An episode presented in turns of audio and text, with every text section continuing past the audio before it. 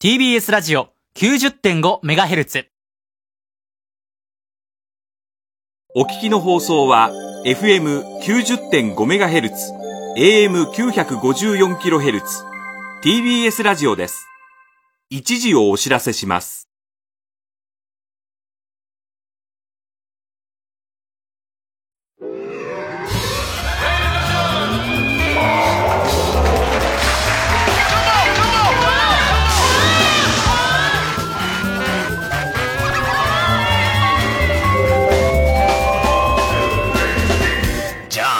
どうも皆さんこんばんは、爆笑問題田中裕二です。何しれっと始めてるの？何しれっとじゃないですか。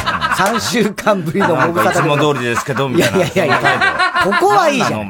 ここはだ、まあ、この後は話すけども。ルームくんじゃん。とりあえず、そうでしょ。とりあえずそういうもんじゃない。ずっといなかっただろう。いや、そうなんですよ。だからね。何しれっとお前。いや、しれっと。毎週やってますけど、みたいな。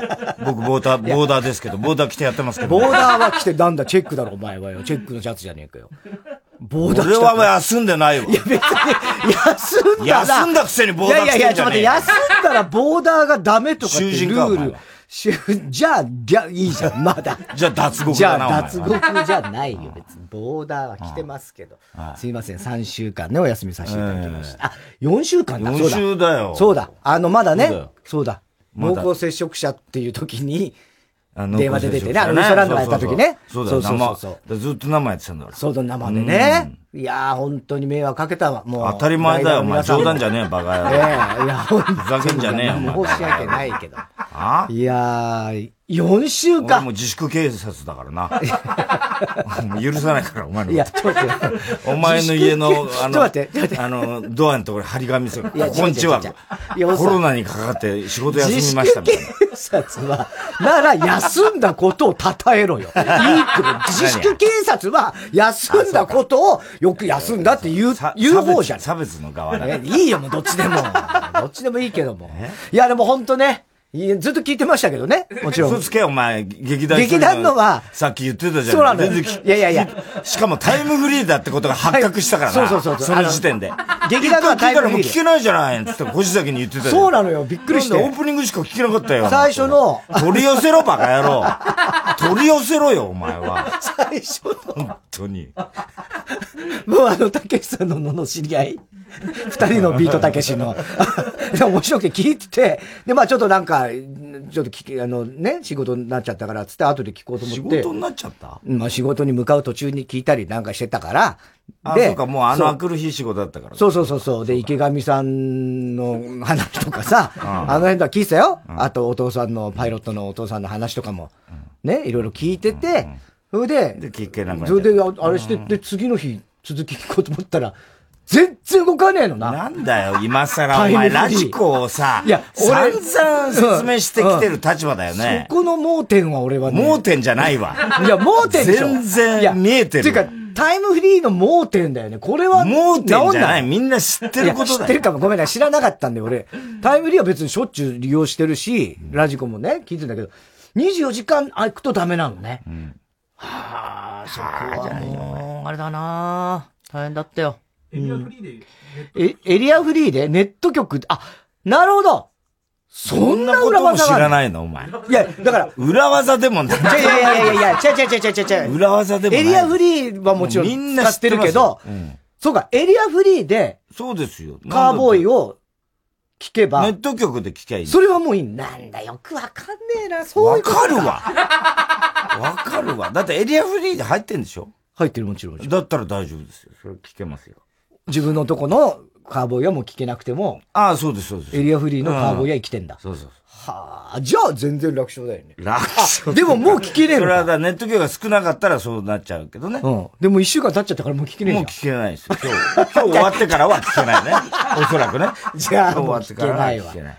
いや、でも面白かったよ。そこまでも。でもまあね、伊集院とかね。まあ、そうだよ、本当に。皆さん、アンガールズとかね、ウエストランドもそうですけど。頑張ってくれたよ、本当に。ね。うん。サンジャポとかもさ。サンジャポ見てた。ね。いや、もう、もちろん毎回見てましたけど。でね、あれで、花子の岡部がやった日あったじゃない?岡部も。ね。本当に、あいつには感謝しかないよ。本当緊張してて。緊張してた。岡部は本当にああいう、だいたい3人の中でもそういう回す役じゃないから。じゃないからね。そもそもそんなことやんないんだよ、普通。そうそうそう。それをさ、しかも初めて生放送で。しかもさ、政治のこととかじゃない。大変だよ、もう本当にさ、焦った悪友みたいな顔になっちゃう。悪友焦るとこんなになっちゃう。悪友って言うけど、みんなピンときてねえからさ。何としてるから。何にも困っちゃってんだよね。脇汗終わった後、脇汗すごかったんだよ。いや、そうでも、花子のオカメがまたいいんだよ、人に振るときに。そう、すごいなんかね。テリーさんどう思いますかみたいなさ、すごい優しい感じ。あれがいいんだよ。優しさ、まあ人気があるよね、だからね。どう思いますかみちょぱさんみたいな。そういう感じだよ、お前。で、あれの前の日、あの日僕は電話で出たじゃないですか。で、前の日か前の前々日ぐらいに、社長、ね、太田社長と電話で話してて、で、じゃあ、あさってね、電話で、生出てもらうことになったので、みたいな話をしてた。そうなんだ。で、それで、今週はじゃあ、僕の代わり誰がやってくれるんですかって話をしたら、社長が、ごめん、名前がちょっとど忘れしちゃったんだけど、つって、鍋プロの若手の3人組のって言うから、最初、4000頭身って言ったら、そんな若手じゃないって言うから、ね、ちょっと待って、そこまでじゃない。じゃあ我が家って言ったら、そうかなそうだったかなって言うから、誰って聞いたら、ほら、ハゲてる子いるじゃない。坪倉ね。坪倉。そうだね。坪倉だね、それは。坪倉だって。ね。坪倉っつったかなとかって、ちょっと怪しいなと思ったから、イケメンだよ。ハゲてるけどイケメンだよって言ったら、まあそうね。はっきりとした顔してるわ。もう、アンジャッシュのコント。もう、完全にすれ違ってんのよ。社長の中では岡部を、だけど、とりあえず、両方、そうなの。鍋の3人組でみたいな。そうなのよ。すっげえ申し訳ないこと。悪友って言えばよかったのな。いや、だから社長は悪友に似てるって感覚はないから。名前があれってなっちゃった。花子我が家とかさ、確かにちょっとさ、あれ電話出た時って、岡部だった?岡部だった。そうだっけ?うん。そうだよ。そうか。うん。イオンの時は電話出なかったんだよ。電話じゃなくて、手紙ってか、メッセージは、聖夜の時とイオンの時は、そう。あれしてさ。ね。どうだったの?入院生活は。入院生活はね、まあ、もうとにかく、俺は12日間、病室から出れず。一歩も出れず。まあ、厳密に言うと、レントゲンを取るとか、CT スキャンを取るとか、っていうんで、別の、CT スキャン取るんだよね、あれ、肺炎のあれは取りますよ。影が出るからね。そう。だそれで、まあちょっと、病院の中の廊下からちょっと移動するぐらいあるけど。すっぱだかで行くのそれは。行くわけない。まず、CT スキャンとかすっぱだかでもねえしな。しょんべん小僧として入院してたんだよね。じゃあ病名は何おしっこが止まらないですけど、みたいな。そういう病気?小型コロナ。ね、小型コロナじゃない、新型。片玉コロナじゃない、新型コロナ。ウイルスと戦ってたでしょ?戦ったよ。同じくらいの大きさだよね、ウイルスと。全然だよ。すごい戦いだったろ。いや、激闘だよね。そしたらすごいよね。すごいよね。感染列島なんて映画も俺出てたけどね。感染列島なんかさ、お前だけかかんないはずだじゃん。感染列島は俺かかんない。感染列島の出演者でかかったのはお前だけだろ、おそらく。映画と逆じゃんみたいな話だよね。まあ、そうだね。今んとこそうだね。檀れいさんとかね。檀れいさんとかかったって話聞かないよ。聞かないしね。国中映画と逆言ってんじゃん、お前。そうですね。まあね。いや、だからもう、とにかく。やっぱり、ジャンパーとか着たの、でっかいジャンパーとか着てた。着ねえっつんだよ。映画の中だろ、感染列島のよ。もう、病室だから。ずっともう T シャツに短パンみたいな姿で。ひげぼうぼう。もう一回も剃らなくて、初めて。3週間、ひげ剃らなくて。結構なんつうの、俺、清原的っていうか白い。もう白いよ。顎とか、清原みたいだなと思って。すごいよ。初めてあんなひげになった。ぐらいかな。あとはもう。そんな報告いや、コロナにかかった人の報告が。髭が白かったぐらいかな。みたいな。そんなことじゃないよ。俺は一週間近く熱が続いたのよ。これはね。微熱。ま、7度5分とか。ま、行っても8度2分ぐらい。だからそんなすっげえ辛い状況ではないけど、8度2分さでもまあまあまあね、だもう結構だるいぐらいは当然ある。でそれがまあ続いたぐらいだね。あとちょっとさ、あのこの間も日曜サンデーとかでも言ったけど、匂いが一瞬、匂いは今どうなんですか？少しずつ戻ってきてる。戻ってきてる。うん。もうだ、自分の臭さもよくわかるから。だから自分の臭さは元からわかる。ものすごく臭いから。それを言うけど、臭くないよね、そんなに。あんま言われないよ、そんな臭い臭いは。言わないよ、それは。だって、いや、家族なんか言うよ。いや、ちょっと臭いだけで言うもん、娘なんて。じゃあ言われてんじゃん。臭い。じゃあ言われてんじゃん。言われてんじゃねえかよ、お前。何パパの枕。臭い。言われるわ、それは。でもそれぐらい、たまにそういう時があるぐらいだから。ね、うん。そう。だからそれこそ、あともうネタ作りした後とか帰るとさ、タバコ吸ったとかって言われる。だ、要は、お前のタバコのあれやっぱちょっと今とやっぱ敏感だ、子供は。うるせえばやろタバコ吸ったりして。てめえ食わしてんの誰だと思ってた。てめえ食わしてんの誰だと思ってた。そう。だけどもうほんとね、そのアロマオイルみたいのを、で、匂い嗅いでもしないときはちょっと、うわ、すげえと思ったよ。うわ、全く匂いしない。それがやっぱり違うんだよね、それぞれ。違う。萌えは、味がしない。味がしない。で、またもう完全に戻って。戻って、完全に。今はもう普通に味はするっつってた。個人差あんだね。個人差わかんないね。本当にわかんない。そんな病気はあんま聞いたことないもんね。だからちょっと不自然な病気だなって思った実感として。確かにね、なんかね。人によって全然違う。はい、今日からあなたは頭痛い人です。で、それ一回治ります。で、今度微熱が続きます。で、その間に一回ちょっと味覚おかしくなります。みたいなのが、順番に来る。順番に来るみたいな。何これっていう感じなんだよね。なんかね、こう、不自然。こんな病気、だから、僕は幸い症状はそんなひどくはなんなかったけど、なんか、ね、不気味な感じは確かにある。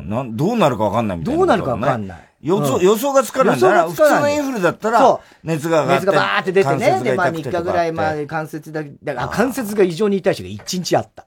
あ、1日だけなんだ。1日だけ、その熱がある日だ。その時は、でも熱が高温で痛いっていうのは、もっと高温になってる時ぐらいの痛さに、7度台なのに、なんかね、肋骨とかね、いろんな、関節というか、骨全体がちょっといろいろ痛い日とか、なんかね、カモメが飛んだ日とか、ね、ハーバーライトが。歌ってんじゃねえよ。それ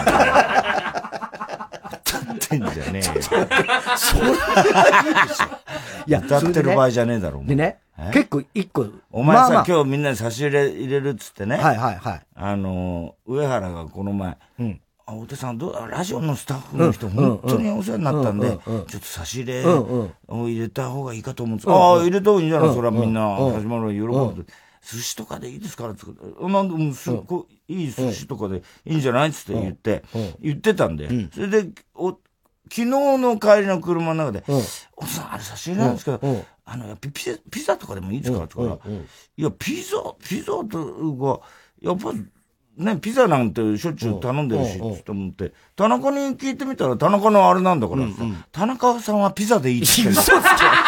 嘘それは良くない。なんで嘘ついてる？いや、だって、上原はそう言って、田中さんはピザで十分だって言ってるんですけど、寿司にしとけって言って、俺が言ったんだから。俺は寿司って言ったんだよ。そしたら上原が、あれだ、もしかしたらピザとかなんか食べやすいんで、ピザでもいいですかって言うから、まあいいけど、って言ったんだけど、俺は寿司って。もう、上原が言ったもん。ちょっと田中さん聞いたんですよ。もう伊集院と神田伯山の感じ、この一体はないの。もうこの感じ。もう伊集院と神田伯山の感じ。一体はないみたいな。いや、もうこういうのはやだ。俺は嘘ついてるつもりはない。めんどくせんだな、あの二人も。なんであれ TBS のパーソナリティって全員めんどくさいんだろう。なんかさ、全員じゃない。もうすごいんだよね。なんかさ、二人とも似たような感じなんだけど、しまいには高田先生もさ、あれ TBS の編成大丈夫か新番組とか。FM 化してんじゃないのかと思って、高田先生まで言い出す。なんだろうね、なんかさ、FM に対する偏見の強さ。TBS のパーソナリティの。黒船来週みたいな。なんかどうせスタバとか飲んでんだろみたいなさ、もう古いんだよな、感覚が。なんかさ、洋楽流すんだろみたいなさ、こ言われる新番組をこれから始めようとする人たちはさ、こんなめんどくさい曲でやりたくないよね。各パーソナリティがさ、なんであのカタカナの名前はとかさ、もう始まる前からさ、すげえ言ってんだよ。もうなんか荒れた学校に転校してくるみたいな感じで、もうよ、すげえやりにくいと思うよ。これからせっかくさ、新番組やろうっつうのにさ、なんであのカタカナの名前とか、寄ってたかってみんなでさ、他局の、ひどいだよな。他局のパーソナリティ。なんなんだろうな、この偏見みたいな。そうね。なんかさ、いいじゃん、別に誰一人さ、TBS の社員いないんだよ。いいじゃね、別に TBS の会社のことなんだからさ、どうだっていいじゃん、他の番組が。結構だからラジオ好きにとっては結構な。めんどくさいよな。うん。なんかでも、なんつうの、割とこうインパクトのある、うん、今回大変とかだったんだろうね。テレビとか絶対そんなことないじゃん。うん、まあまあ、ね。どこはもう始まろうから。はいはいはい。ラジオの連中ってさ、うるさいよ。やけにうるさいよね。そうだね。始まってもないんだよ、まだ。誰だかわかんないんだよ、まだ。かわいそうだっつもん。ほんとやりにくいと思うよ。しかもメインのそれあたりがさ、うん、どんどん言ってくんじゃん。なんだ、FM にする気かみたいなさ、すげえ嫌だと思うよ、俺。新番組始める人たち。確かにね。俺も俺でほら、歌丸なんだあの野郎みたいなさ、やけにさ、ちょっとさ、洋楽チックなやつに対するさ、偏見がすごい。あるから。すごいよね。あるから。さ、なんかプロデューサー大会、あそこのプロデューサーの、ハシピとかさ、ハシピなんで黒い服着やがってとかさ、いいじゃねえか、どうだって。なんであいつ黒い服着てんだよ、みたいなさ。黒い服着たっていい。なんでスタバ飲みやがってみたいなさ、お前だって飲んでんだよ。スタバぐらい飲むだろ、普通、みたいな。そのカッコつけてるっていう偏見ね。なんかすごいよね。それに対してのまた俺たちは AM なんだみたいな。そう。今時さ、FM も流してるっつうのにさ。FM905、AM954 って言ってんのにね。言ってんのに。なんかどうせ FM だろみたいなさ、感じになるんだよな。なんかその、なんていうのも。急に古いじゃん、急に。感覚が。そうね。なんだろうね。だけど、日曜3年の三船ディレクターの Q のやり方とかは、FM 以上に FM だからね。一緒けど。知らねえよ。FM がどうやってるか分かんねえじゃねえかよ。なんでお前その FM はすごいやり方してるみたいなさ。だってそうじゃない。そのイメージで言うと。すごいからね。うん。ね。いや、それでね、なんかね、ちょっと不思議というか、入院してって、で、まあ、やることないから、もう、スマホで、なんかいろいろニュース見たりとか、まあ、なんかしてるじゃない？で、そんな中の記事でね、関東大震災の日かなんかな。9月1日。ね。そうで、からまあ、100年近く経ってるみたいな。まあ、それでいろんな記事がこう、バーッと上がってて、まあ、なんとなく見てってさ、そしたらさ、関東大震災が起きた後っていうのは結構やっぱ東京は暴動とかすごいのがあって。そうだよ。もう毒を流したとかいろんな噂が出て。流れてね。大変だったんだよ。で、すごい、朝鮮人の人たちが結構ね、ひどい目にあって殺されちゃった人がいたりとかっていう、まあそういう記事があったわけで。センダコレアはそっから来てるからね、名前は。あ、そうなの。うん。で、そういうのはまああって、で、いや、わからねえんだもん。なんでとか言えよ。なんでとか言えじゃねえかよね。ちょっと話がそっちの話になって長くなりそうだから。いや、それでね、中国人も結構殺されたところがあったんだって。で、それが東京の、まあいろんな、中国人の人たちが住むような、働きに来てる人たちがたくさんいた集落みたいなのがあって、そこもやっぱそういうふうにデマ流されて、ひどい目にあったみたいな、あ、そんなこともあったんだ。そう、あったんだと思って。でね、そこで生き残った人たちも当然いるわけじゃない？で、その中の一人の青年がね、その数年後に日本人の女性と結婚するんだって。で、二人で中華料理屋を始めるんだって。ね。そんなひどい目にあった日本で中国とはまだ戦争状態ですよ。当時まだ日本と中国ってね。で、そんな中でも日本で頑張って、その人は日本で日本人の女性と結婚してね。で、中華料理屋を始めた。で、子供が何人も生まれて、で、一番末っ子の男の子がいて、で、その子が野球を始めて、早実に行って優勝する。つまり、王貞治なわけ。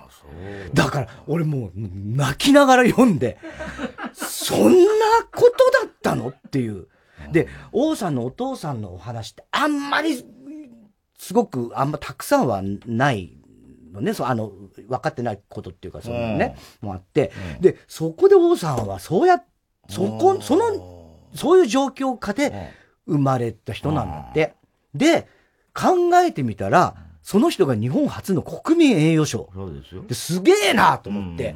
うん、で、すごい感動してたわけ。うん、そしたら、それを前後するかのようにラジオ聞いてたら、うん、富山ワンちゃんが、うん、王さんにワンちゃんの膝にワンちゃんが乗った話するし、次の日あたりの伊集院のラジオ聞いてたら、うん、王さんが756号打った時に出した、レコードがあって、で、それはなんか王さんが挨拶をするの、最初に。で、歌は全然違うんだよ。ああ。そうで、企画レコードになって。そのシートみたいな。ガンガンレコード。あ、俺なんか覚えてるな、それ。で、最初、この度、世界記録だっていう。で、それが、歌、何々、挨拶多さだっていう。まあ、それは伊集院のこういう面白いレコードがあんだよ、みたいな話してたりして、なんか王さんの話ばっかりだと思って、うん、ふと自分が入院してる部屋番号、うん、756号室ですよ。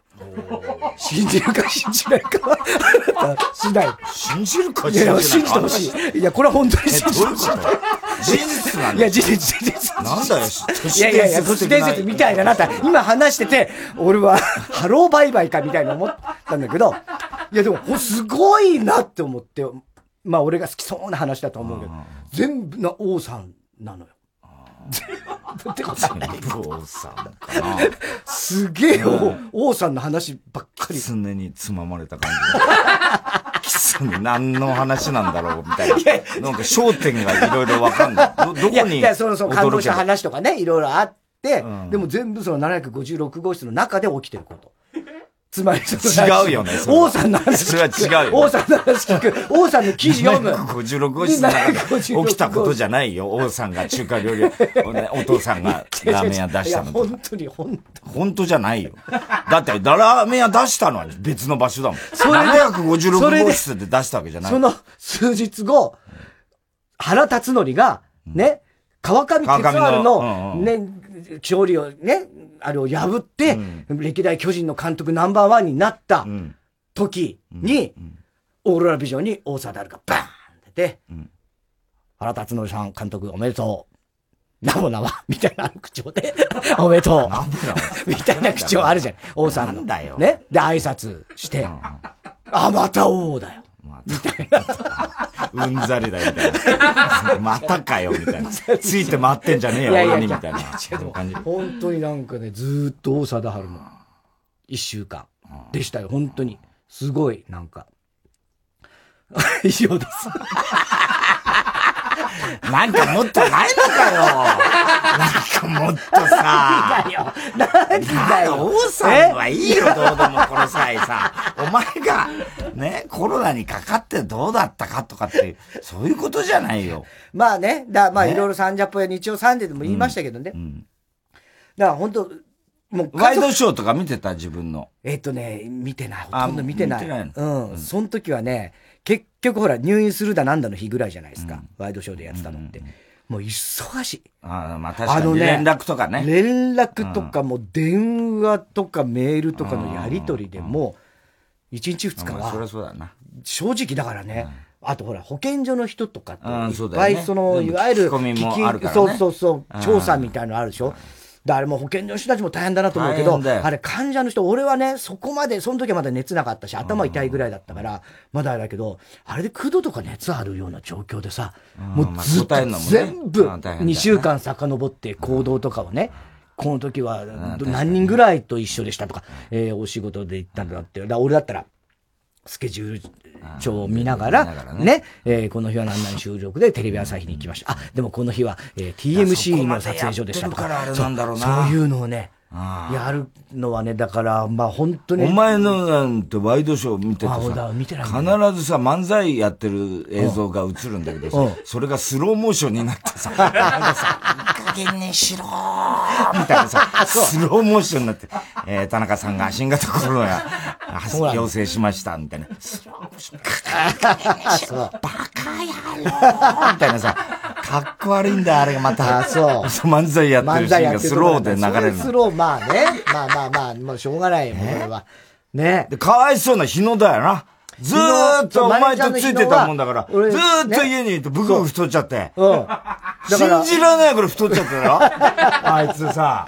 そう、昨日は、PCR では陰性だったんですけど、一応、濃厚接触者になっちゃうんでね、うん、俺のね、うん、だから2週間はやっぱり仕事もできない、家から一歩も出なかったって言ってたよ。そうそうそうそう。昨日さ、お前なんだオナニーしてたんだろって、うん、してませんよしてねえわけないだろって言ったら数回しました数回ってなんで何回かみたいな言ってたけどねオナニーじゃ痩せなかったのか、痩せませんねいやそりゃそうだろ、痩せないでしょ、ずっとだからね、別にちょっと一人でね散歩するぐらいだったら本当はどうなの、そのぐらいは平気なのかもしれないけど、あいつ真面目だからね、うん、なんかずっともうほとんど家から出なかったみたいに言ってました。だからもうそれで千田さんなんかもさ、はい、心配して俺のとこの、はいね、うちの上原に、ね、電話かけてきてくれて、はい、最初もういつも代わりやるよとかなんか言ってくれてたんだけどさ、うんうんうん、まあ、俺は、うん、ぜひお願いしますって感じだったんだけど、うんうん、スタッフがもうみんな嫌がるから。いやいや嫌がるってことじゃないそんな話をさ、散々してたらさ、はいはい、昨日また、昨日だかおととい、うんうん、電話来てさ、うん、よかったね、田中君、みたいな感じなんで、うんうんうん。で、新しい番組考えた。こんなところにポツンと芸能人。こんなところに。仙台みそのこんなところにポツンと芸能人。これどうだろうか一回で終わる。一回で終わるだって、それ。大変だよ。こんなところに。いや、でも相変わらずね。うん、いや、でも本当だからいろんな人が、ね、その代わりやってくれた人たちももちろんそうですけども、うん、なんていうの、メールくれたりとかさ。うん、ね。だって、爆砲が、結局、山本さんもいなかったから、慎吾が、お前の代わりやって、ね、で、愛ちゃん。はいはいはい。愛ちゃんがね、やってて。山本さんの代わりね。で、爆砲なんかほら、最初、もう、オープニング3分割で、俺と、慎吾と愛ちゃんだからさ、もう何の番組だからさ、全然実態がもう、元がないんだよ。ね、しかも爆砲って最近さ、全然内容変わってんじゃん。変わりましたね。なんかさ、都市伝説とか大島てるとか、そう。もうなんだこの番組みたいなさ、爆砲じゃないんだよ、全然。まあね。もう怪奇、怖い隣人とかやっててさ、大島てるが出てきてどうでしょうなんつってんだよ。なんだこの番組なんて。いやいやいや、今まあ。全然見覚えのない番組に変わっちゃってて。大変だよ、爆音も。いや、だから。収録終わってさ、爆音収録終わって廊下出たらさ、向こうの方にさ、大島てるそっくりのやつがいたりなんかしてさ、何それ？あ、俺大島てるじゃないのって言ったら、違う人なんだけど、でもさ、見た目大島てるそっくりだったりしてさ、これを今度やろうか。やろうかなじゃねえよ。そういう感じ。なんだよ、それ何をやんのよ、それで。不思議なじゃねえよ。ただ似てる人だ。大島てる、今まで V で見てきたらさ、向こうのエレベーターにさ、大島てるそっくりなサラリーマン。薄い。内容が薄すぎる。並んでたんだよ。誰もはーってならない、そんなの。大変だよ、だから。ね。うん、だから愛ちゃんほら、テレビでお父さん初共演でしょ？そう。で、俺はいまだにゼロ共演だからね。ゼロ共演。あれだけラジオで毎週ずーっと10年やっててね。どうでした愛ちゃんの。いや、もうさ、卒なく、あれでしたよ。立派にやってもらいましたよ。そっか、慎吾が僕の代わりやってくれたのね。そうだよ、慎吾はだからもう大変なんだよ。ブランチで渡部の代わりやって。それで、爆豪でお前の代わりやってさ、アブさんみたいな、もう代打家業。指名打者って言われてる。大変だよ。指名打者 DH。最強の DH。ああ、そっか。そうだよ。ねえ。うん。そう、それもね、まだ見てないんですよ。爆豪、もう親になったもんね。そうね、やったのかな、爆砲は。多分そう、この間やったんじゃないか多分ね。そう、だから。なんでお前わかんねえんだよ作家だろうがよはじゃないよ。いや、多分この間やったんじゃないですか。で、来週。誰もわかんねえのかよマネージャーも作家もいて。何の興味もないのがお前ら、自分たちの番組に。ねで、あさってが多分、太田さんの県民ショーでしょ。ああ、県民ショーは楽しくやらせてもらいましたよ。どうだったの？正直。いや、楽しかった。あれってもういきなりじゃん。もう本当に。ね。いきなり？うん。だって、俺が濃厚接触者だからいけないってなった、もう次の日、だから要は、の収録だったはずなんですよ。うん。そう。だからもう本当に突然の、あれで、うん。全然、打ち合わせとかも普通に。打ち合わせなんてほとんど、うん。だから、もうとにかく、山田さんと久々って痩せた。ね。うん。そう。痩せましたね。もうタモリクラブとね、ボキャブラでずっとね、一緒にやった山田さんとね、久しぶりだよね、だからね、おさんね。だから、まあ、本当に、なんつうの、土田もいたし、まあ、なんか、楽しくやらせてもらいました。もういただきますよ、あれ、爆砲は。あ、バクじゃない。お前飲んだ。県民賞。県民賞？県民賞。いや、ちょっと、それは本当、いや、だからさ、それ本当さ、嬉しいんだけど、俺も面白かったよ、例えばラジオとかも。うん、でももうみんなさ、うん、太田さんとは伊集院が最高だとか、神回だとかさ、うんうん、もう毎回それ、みんな、もう、この間ほら、日曜日のカズレーザーとかもさ、うん、もう面白かった、面白かった。俺はもう復帰すんじゃねえぐらいの勢いで言われて、もうだ、ちょっとね、俺も楽しく聞いて、もちろん。もうすげえ感謝もしてる。けど、すげえ言い過ぎ。田中がいない、カーボーイの神回さったらないみたいな。ほんと、みんな、相性がいいね、やっぱね、とかさ、言い過ぎだと思うんだよ。もう、いくら、俺は割と平気な方だよ。そういうのどっちかって、俺も楽しめるし、別に聞いてて。だけど、俺にそこまで言うことねえじゃんっていう。ね？俺には誰も言ってこないけど、ね。ほんと、うん、いやー、みんななんか楽しかったとか、もう、すげえ。でも、ほんと楽しかったよ。うん、超面白かったし、うん、もう伊集院なんてね、うん、なかなかね、割と出さないぐらいの、いやいや、ね、部分まで。ね。頑張りました。だから、ってもらったしさ、もう二度とやりたくないって言ってたけどね、伊集院は。みんな言うよ。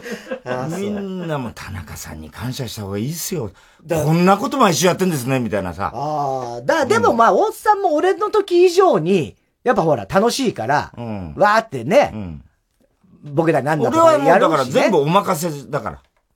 相手に。ね、相手にね。相手に全部お任せだから。だって天気予報のこの後あるくだりあるじゃない。あれも読ましてたもんね。そう全部、だって、島には太田光物語の告知まで伊集院にやらせてたもんね。やってたね。もうさ、まあ、あれ全然関係ないじゃん。面白かったけどね。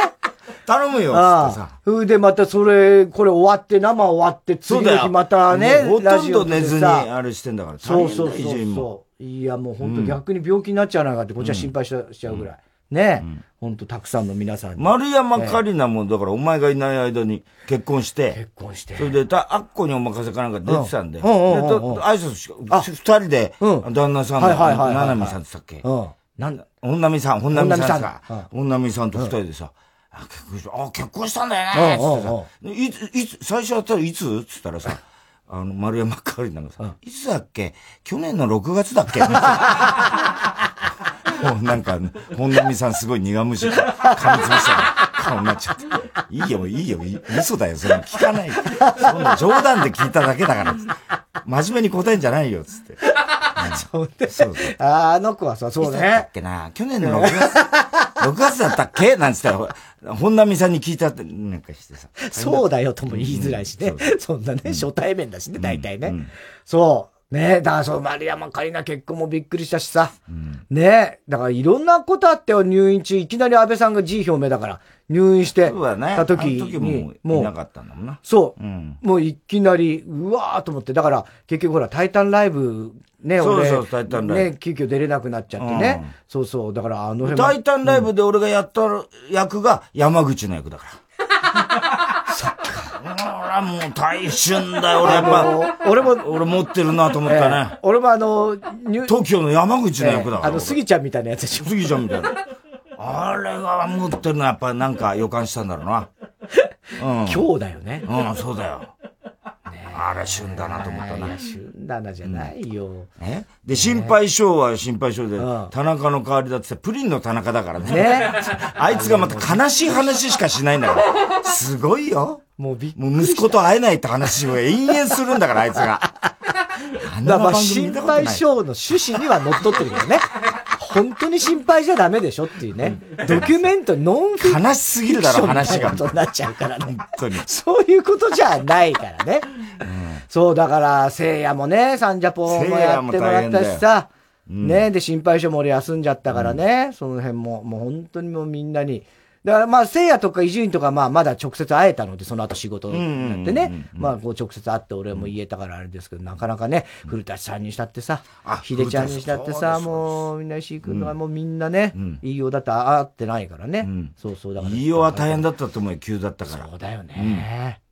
しかもその時は、ちょうど安倍さんが辞めて、総裁選かなんかの話題だったから、すごい硬い話題と、そうコロナと台風、だもうシリアスな話題がパンパンパンって、ね、いいよはもう大変だった。ね、で山本さんもそういないんだ。いなくていないんだ。吉原アミーゴだしね。そうそうだから本当ね、だからコロナはね、まあちょっと本当にその。まあ僕とか山本さんは確かにそこまでね、症状重くなる。まあもちろんね、重篤化した人とかもいらっしゃるからあれだけど、そこまでじゃない、例えば濃厚接触者ぐらいの人でも、やっぱ2週間とか本当仕事休まなきゃいけなかったですよ。だからここがちょっとね、本当に、そのかなりいろんなところに迷惑をかけてしまうので、謝る必要ないっていう人はいるけれども。あれだよね、なんだっけ、ピンクボーイじゃなくて、ミルクボーイ。ミルクボーイなんかさ、あれ、あいつ、大変じゃん。今、相当出てるだろう。そうよ。劇場とかも出てるから、大変だろうね。そうなんだよね。だから、アインシュタインも2人ともなってる。アインシュタインもそうだもんな。そう、だから、それで、結局、なんかこう、いろんな人に迷惑、日本人でいろんな人に迷惑かけちゃうことを、そう。人一倍恐れるというか、嫌うじゃない?そうすると、今度逆に、言わないみたいな人がやっぱ増える。っていうこともちょっと怖いなと思ったね。まあこんだけね、仕事に支障が出ちゃうからね。ちょっとした風邪ぐらいの症状の人もいっぱいいるし、無症状の人はもちろんだけど、ちょっと喉痛いか、咳込んだぐらい、微熱ぐらいだと、仕事行っちゃう人もいるだろうしねって思っちゃうね。これ微妙なとこよ、本当に。厄介っちゃ厄介。だから今あれだよ、ランクをね、その指定のね、少しこう緩めるっていう話も出て、まあこれがまあいい悪いをちょっと一概には言えないけども、だから本当のこと言うと、要するにお年寄りと、その病気を持ってる人だけを本当に注意すれば、であとはまあ本当にマスクとかそういうのをちゃんとやれば、まあ大丈夫だっていうふうに、まあ社会がね、なんないとね。また外国と比べてもダメだしね。そうなんだ。日本はこれ独特な感じだからやっぱりな。そうなんだよね。だから本当にその日本の場合はっていうことだね。日本人の国民の気質があるからね。普段からマスクしてたりなんかするから、日本だとこうぐらいの感じなのかなみたいなさ。ね。わかんないもんな。外国と比べちゃうからさ、結構さ。でも外国では2週間後こうなってますよみたいな、なっちゃうとさ、それまた違うからね、生活習慣から何からな、食べ物からさ。で、またさ、イギリスとか今またすっげえ増えてるみたいなとか、ああいうのがわかんないよね。またそこ増えるのとかさ。だから、その原因が多分一番、いわゆるファクター X みたいなことなんだろうけど、そこは多分国民性だったり、やっぱりイギリスなんかだと、そんなにマスクもう大丈夫だってなったら外しちゃうとか。だってもまだ、だって、ここで4連休のあれだけど、人手はやっぱり少ないらしいからね。ああ、ね、そうだよね。普通ほら、中国が大丈夫になりましたってみんなマスクを外した時、すごい混雑してたじゃない。ああいうふうには日本はなんないもんね。ならないね。また違うんだよな、多分国によって。ね。でも中国も騒ぎでこれどんだけ増えるかと思ったらそこまでじゃないとか。わかんないね。わかんないことよ。本当にわかんないね。まあ、引き続き皆さんもね、コロナは注意していただきたいとは思います。はい。では、それではそろそろ参りましょう。火曜ジャンク爆笑問題カーボ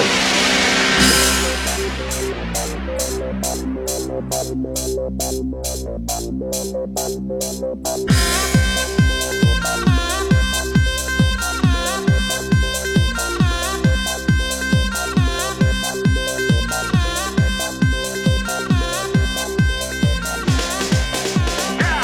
改めてこんばんは、爆笑問題高橋です。太田です。東京は予報通りなら今もしかしたら雨が降り出したりしているところも結構あるのかな。この雨は今列島に近づいている台風12号と活発化した秋雨前線の2つに由来するものだそうなんで、ですので暴風の、まあ、この、強さ、これが波の台風よりももしかしたら大きいぐらいの暴風になる可能性もあるということなんで、水木金あたり、この辺はちょっと気をつけていただきたい。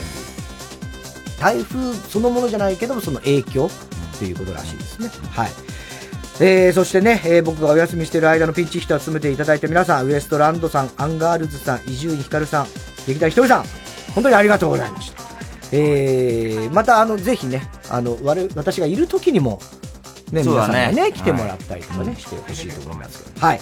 今日も紹介したハガキメールの方にはオリジナルステッカー、特に印象に残った1名の方には番組特製のクリアファイルを差し上げます。火曜ジャンク爆笑問題カーボーイ。TBS ラジオジャンク。この時間は小学館、中外製薬、伊藤園ホテルズ、三和シャッター他各社の提供でお送りします。毎日の習慣を英語で言ってみましょう。はい、 I read Sunday every day。 あれ、毎日は英語で every day。 でも僕サンデーウェブリ読んでるから。おー、エクセレント。毎日無料漫画アプリはサンデーウェブリ小学館。自己分析って難しいですね。うん、自分のことはわからないもんです。じゃあマスター、僕の分析をしてもらっていいですか？あなたは中外製薬に入りたいと思っている。それはラジオを聞いてる人みんな知ってます。何言ってるんですか？サンライズプロモーション東京主催 TBS ラジオ公演チョコムーエキシビションアワーシークレットパーティーサポーテッドバイウィズ原宿。イラストレーターチョコムーが9月28日月曜日までウィズ原宿ホールで初の大規模展を開催中。詳しくは TBS ラジオのホームページイベント情報またはチョコムーエキシビションで検索してください。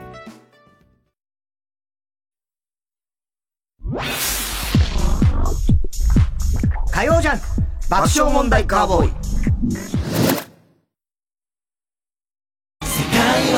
東戸隅太です。ニューシングル明日の形はこんな今だからこそみんなで一つになろうという思いで制作しました。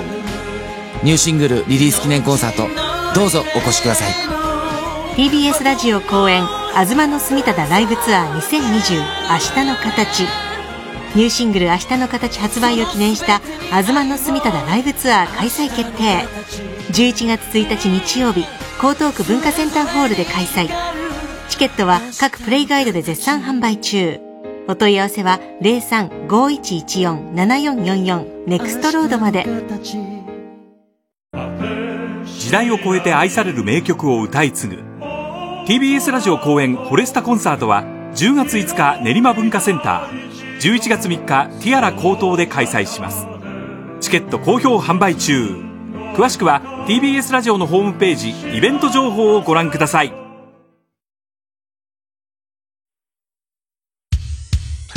火曜じゃん爆笑問題カーボーイ。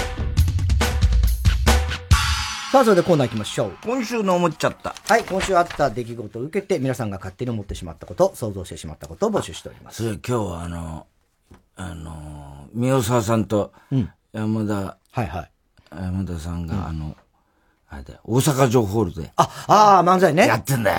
そっかそっか。うん、南こうせつゆるか、杉正道、杉正道、なんだっけ、オメガトライブの人、杉山清隆、もうみんな出てきて、牛尾幸太郎とか、ああいう人で、すごいね、歌歌って、その合間に。漫才やんだ。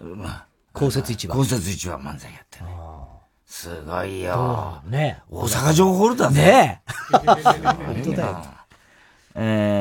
シータン応援ネーム、藤田悦シータン。読んでくれたら嬉しいタン。イギリスの製薬大手、アストラゼネカが、コロナワクチンの治験を再開というニュースを、で思っちゃった。もし横山ホットブラザーズに、コロナのニュースで最近よく聞くイギリスの製薬会社ってなんて名前でしたっけと聞いたら、アストラゼネカと、のこぎりを叩きながら教えてくれる。お前はアホかと、そんなに被ってないからね。田中さん復帰おめでとうございます。ありがとうございます。せやろがい。全然合ってないから。ぜーねーか。歌も歌うんだよ、それで。宮沢さんのあれ、オリジナル。オリジナルの？うん。今日歌ってたけど全然音程外してた。大丈夫かなと思って。シータン応援ネーム、藤田悦シータン。読んでくれたら嬉しいタン。ソニーの新作ゲーム機プレステ5が11月に発売されるというニュースで思っちゃう。ソニーに勤めてる人って、駅員の態度が悪かった駅のことをブレイステーションって呼んでると思う。絶対呼んでない。ブレステ、あそこな。ブレステなんだよな。なんだよ、あの駅。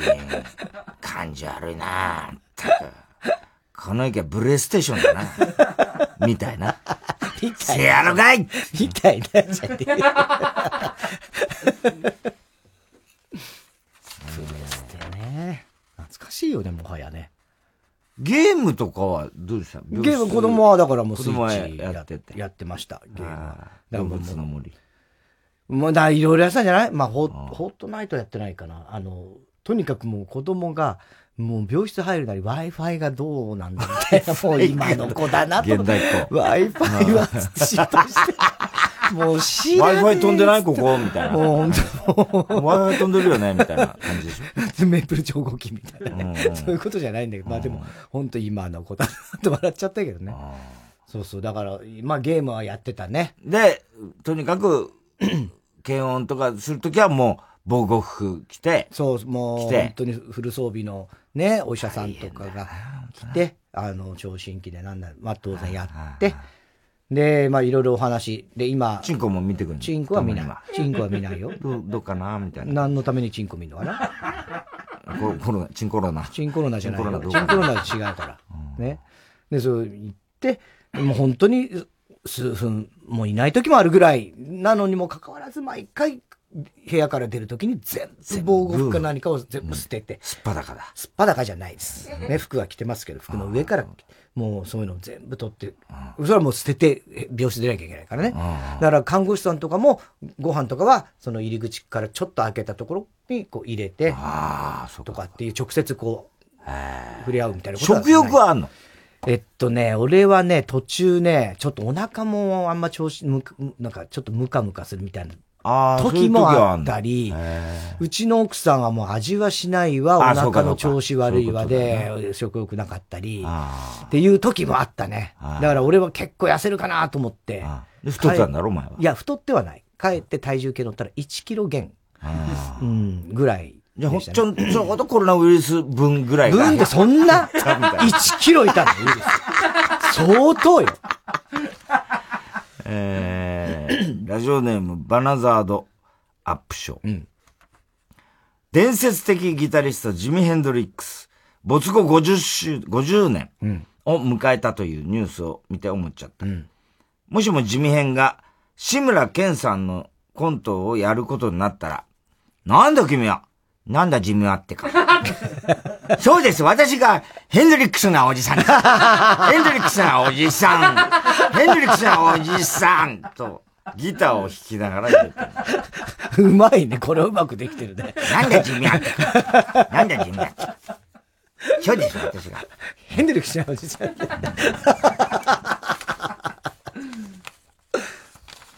広田つの改め、初代広田つの。うん。太田さん、古い価値観のままセックスをしている頑固親父。なんだそれ。どういうセックスしてるんですか？何ですか？古い価値観でやってる。古い価値観がわかんないですよ。そう、わかんないでしょ。価値観、古い価値観。いや、正常位ばっかりみたいな。いや、俺は正常石井ですけど、みたいな。そう、正常石井とは違う。うちはセレブですから、みたいな。正常石井でやりますから。それが古い価値観なのかね。タイなんて、それこそ、昔からいっぱいあるんだろうしな。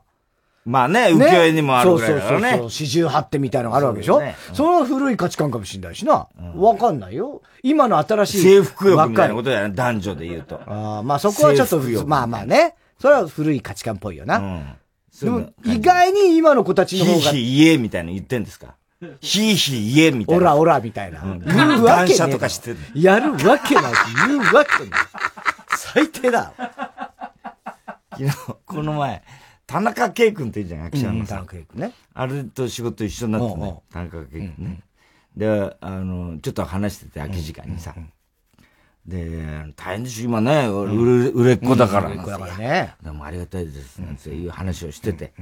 で、やっぱりでも、遅咲きだよね、結構。そう言われるんですけど、まあ僕としては全然、役者としてね、そういう今までも結構、まあ、食えてたので、あんまそんな自覚ないんですよ、つってて。ただやっぱり、そのおっさんずラブ？おっさんずラブ。なんか、やっぱりそういう、ちょっと、感じになりましたね。あれと、それと、あなたの番です、うんうんうん。そうです、うん。あ、そうだ、あなたの番です、うん、出てたよね、つって。うんうんうん、あれ、奥さん、原だった、友枝さんでした、つって言ったからさ、うんうんうん、あ、じゃあやっぱりやっちゃったのって言ったらさ、やってないですよ、つって言うからさ、うん、いや、別につけばやっちゃったじゃないの、うん。原田智恵がまた開いて、これがあなたの番ですとか言ったんだろ、つったら、すげえ嫌な顔してた。当たり前だよ最低だよ、お前は。なんでそんなこと言うんだよ。誰相手でも言わない方がいいだろ、そんな最低のトーク。原田智恵さんにとにかく悪いし。あなたの番ですって言われたんだろ、お前どうせ。あなたの番ですじゃねえよ。ふざけんな、バカ野郎とか言ってさ、すげえ嫌な顔してたよ。丸山カリーナの結婚で思っちゃった、うん、丸山カリナって初めて安倍千代アナウンサーに会った時、うん、失礼になっちゃうかもしれないんですけど、実は私今まで安倍千代ってエッチな言葉だと思ってますって言ったと思う。どういうことなのかよくわかんない。なんかこう感覚なんだろうね。ルービーザキヤマ、うん、三原純子議員を見て思っちゃった、うんうん、もし鳩時計の鳩の代わりに三原純子が出てきたら、うん、1時間ごとに、4時を知りなさい!5 時を知りなさいのように、時刻を教えてくる。8時を知りなさいは惜しい感じだよね。面白いな。嫌な鳩時計だな、ラジオネーム孤独なコンビナート。8時だよ全員集合を見て思っちゃった、うん、もし全員集合が日本ではなくチベットのテレビ番組だったら、頭の上にタライではなくダライが落ちてくる。いや落ちてこないよ。ダライは絶対落ちてこないよ。そんな使い方するかダライ。コントの道具に使うか。ペンネーム今に見てろどっか、うん、エイトの香水を聞いて思っちゃった、うんうん、もしルパン三世にエイトが出演したら、ルパンはエイトのことをドルガバのとっつぁんドルガバのとっつぁんドルガバのとっつぁんいいね。ガッパーナ今ガッパーナの練習してる。ガッパーナガッパーナって何なんだよ。ガッパーナだよね。ガッパーナって何なんですか。人のあんの？ドルチェとガッパーナのかな？そういうのあんじゃん、外国の。ある。もう得意の。ガッパーナだよそんなやつだ。まずだよとか言うの。ガッパーナだよこれも絶対ドルチェは？ドルチェです。まあ、それ似てる、なんとなく。ドルチェです。って感じですよね。ガッパーナだよガッパーナそんな高いかな高田先生が一回、ナイツの代わりにね、うん、木曜出たんだよ、ビバリー、清水みっちゃんとやった時に、先生がさ、清水みっちゃんにさ、うん、お前アマビエできないのアマビエだよアマビエだよどうしようかな直そうかなどうしようかなって迷うんじゃないっつうんだよどうしようかなっつってアマビエブームだもんね、うん、はい、以上ですね。おはぎは郵便番号 107-8066 TBS ラジオ火曜ジャンク爆笑問題カーボーイ。メールアドレスは爆笑@tbs.co.jp。 今週の思っちゃったの係までお待ちしております。火曜ジャンク爆笑問題カーボーイ。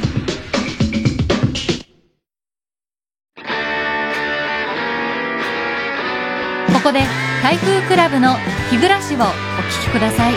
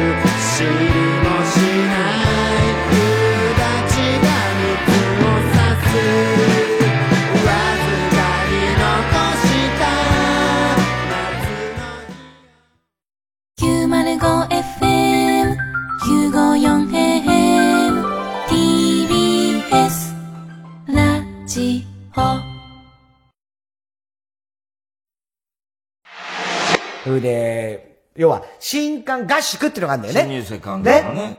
あの子のスキャンダル。これ、すごかったぞ。なんつってさ。よし、これは夜はダンスパーティーだからさ。だんだんさ、頭が痛くなってきちゃってさ、俺さ、興奮しすぎてさ、熱出ちゃったんだよね、つって。熱出ちゃったんだよね、つって。先輩来ないんですか、ダンスパーティー。俺はそっからダンスパーティーに行ったんだよ。そしたら新入生がうわーってなって、それで俺は行ったね。うんぱい復活したぞー。うわ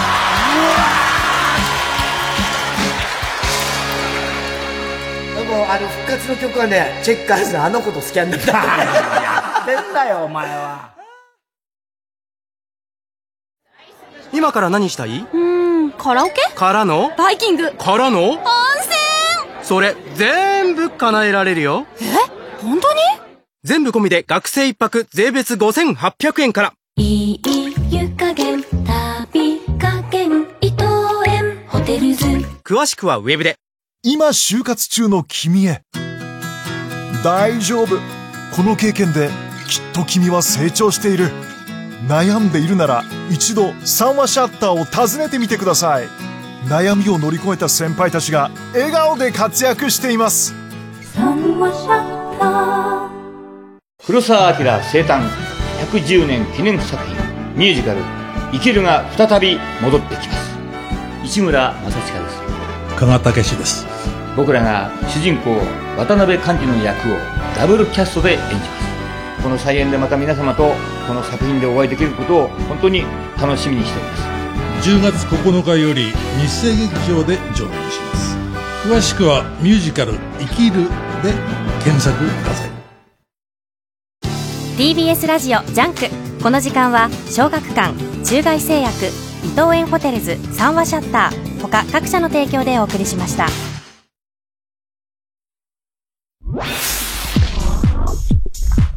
火曜ジャンク爆笑問題カーボーイ。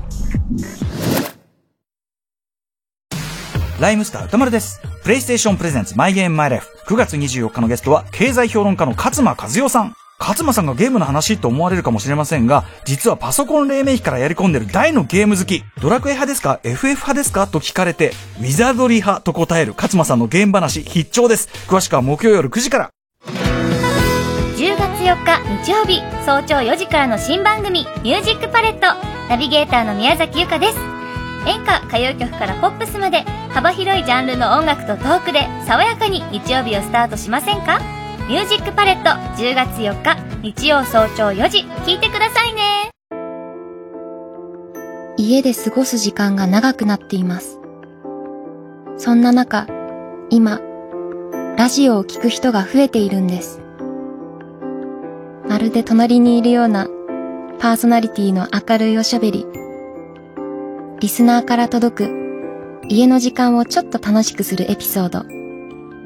そして偶然出会う気持ちを励ましてくれる歌声。次々と聞こえてくる声を浴びていると、気づけば心が前を向いている。ラジオにはそんな力があるのかもしれません。暗いニュースや批判的なコメントにばかり触れていると、つい心が疲れてしまうから。こんな時こそ、ラジオはあなたに寄り添います。ちょうどいいぬくもり、ラジコ。火曜じゃん。爆笑問題カーボーイ。さあ続いては B スタジオ。 TBS の人気番組 A スタジオの最後の語りの部分のパロディーコーナー。本家には来ないようなゲストについて鶴瓶師匠が褒めているセリフを募集しております。ラジオネームサンチョ、痛いとこつくなや。いや、自分たちもまさかこんなことになるとは当時は思ってたはずやね。考えてみ、幸せな時にこの先に不幸があるなんて考えないやろ。そんな気持ちの時にやったことなんやって。まあみんなの気持ちを代弁して言うなら、こういうことをやる奴らに限って良くない結果になるっていう感じやな。本日のお客様、車のナンバーを結婚記念日の日付にして後で離婚する夫婦。ありそうね。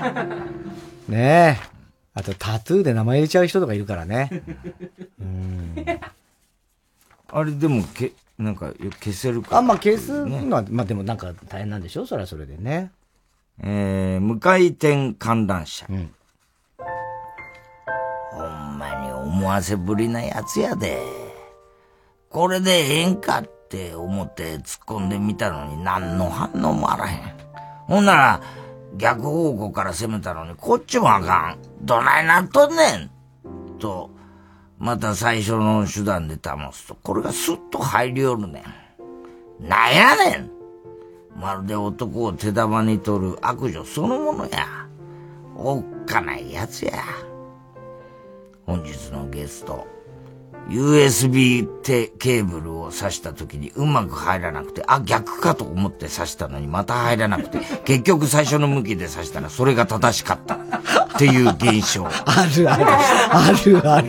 これ、ほんとに。すげえわかる。なんで毎回あるよね。もうさ。なんだろうな。あ、何本当にわかんないよね。本当だ。入んなかったろっていう。ねえ。絶対なるんだよな。なる。すげえわかる。だってさ、必ず最初にさ、うん、もうなるの分かってるから、うん、毎回なるの分かってる、うん、最初にその表裏のなんか記号みたいの確かめてやるのに入らないんだよな、うん、最初の一発目が。そうなんだよね。なんだろうな、あれ処女。いや、そうじゃないですか。ひどい。あなたの番です、ね、あなたの番ですよね。処女じゃねえだろ、毎回やってんだから。それ全然違うわ。え、どういうこと？何度も刺してんだから、そんなわけないだろ、もう。ラジオネーム。ひどいよね。ラジオネーム、親子丼くん。うん。彼女はちょっとばかり感受性が強い年頃なんです。うん。何にでも感情輸入でき、自分のことと考えられる素晴らしい人間なのではないでしょうか。時折少し行き過ぎてるようにも感じますが、まあそれも数年後、彼女自身が自分の思いを思い出して一人で恥じらい反省するでしょう。温かい目で見守ってやりたいもんです。それでは登場していただきましょう。登場おかしいだろこれ。番組の構成分かってないんだよ。エンディングだからね。今週のゲスト。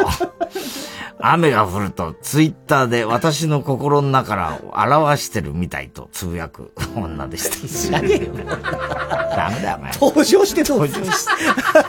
全然分かってないんだ。見たことないんだよ、A スタジオ。では、登場していただきましょ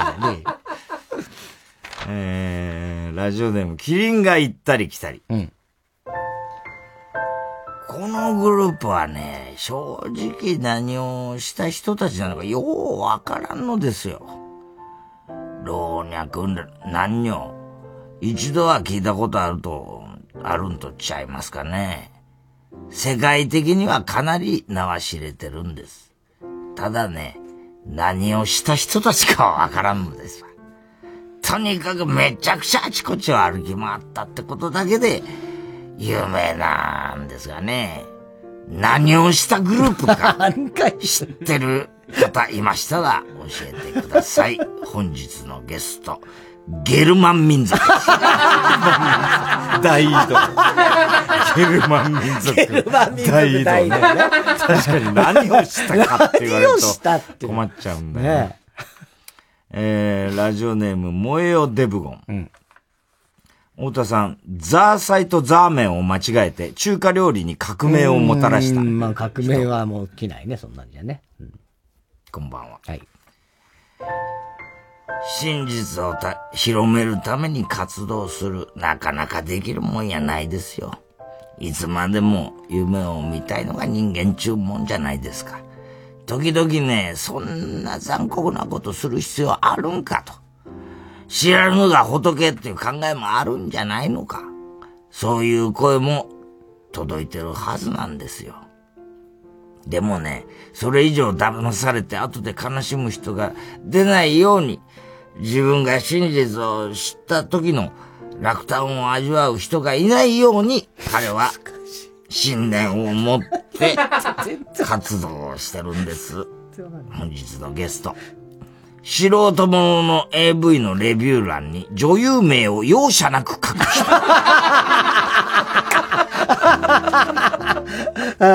素人かと思ったのに。女優さんだったのね。はい。以上ですか、はい。郵便番号 107-8066 TBS ラジオ火曜ジャンク爆笑問題カーボーイ。メールアドレスは爆笑アットマーク tbs.co.jp。 B スタジオの係までお待ちしております。 TBS ラジオ今月の推薦曲、大橋ちっぽけで僕はロボット。君のことを愛していてもわからないよ、もうわからないよ、もうわからないよ。色味のない感情の君はロボット、僕らはもっと話をすべきなんだよ。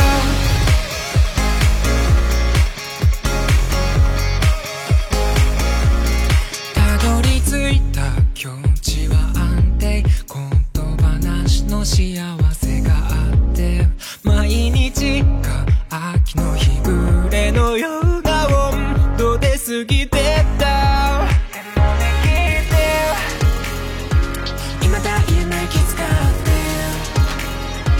君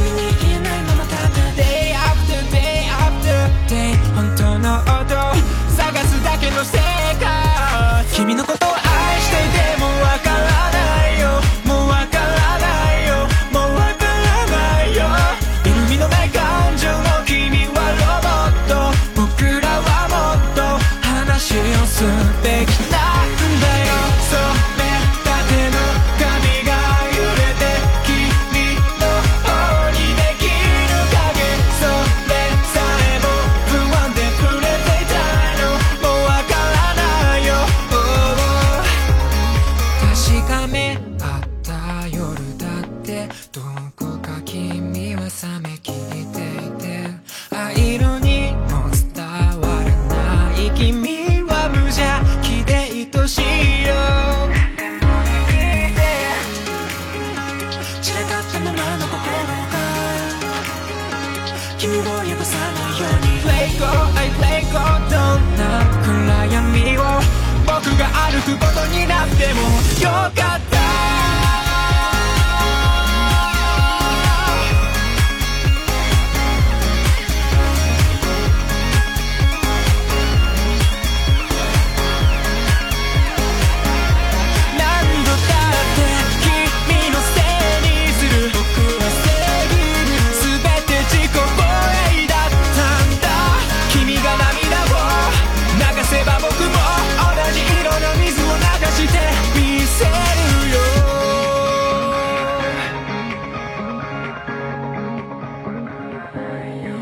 君のことを愛していてもわからないよ、もうわからないよ、もうわからないよ。モノクロの目をした僕がロボット、君のことどうして理解できないんだろう。染めたての髪が揺れて君の方にできる影、それさえも不安で触れていたの、もうわからないよ。ね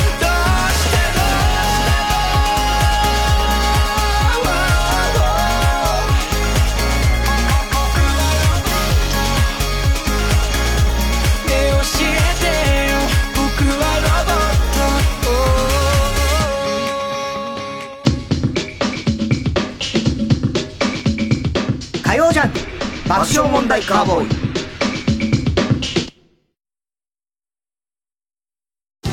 TBS ラジオジャンク、この時間は小学館、中外製薬、伊藤園ホテルズ、三和シャッター他各社の提供でお送りします。ポップでクールでモダン、浮世絵の見方が変わるウィークリーブック、週刊日本の浮世絵100創刊。創刊号は葛飾北斎、特別付録は富岳36景の大波をデザインした北斎マルチケース、収納ポケットがいっぱい。週刊日本の浮世絵100、小学館から発売中。アートアクアリウム美術館が日本橋に誕生。累計来場者1000万人を超え、夏の風物詩として愛されてきたアートアクアリウムがアートアクアリウム美術館としてオープン。年間を通じて楽しめ、美しい金魚の生命を五感で楽しめる演出を施し、来るたびに新しい発見をお届けします。生命の宿る美術館をコンセプトに、3万を超える金魚の織りなす美しさ、神秘的な世界をぜひご体感ください。詳しくはアートアクアリウム公式サイトをご覧ください。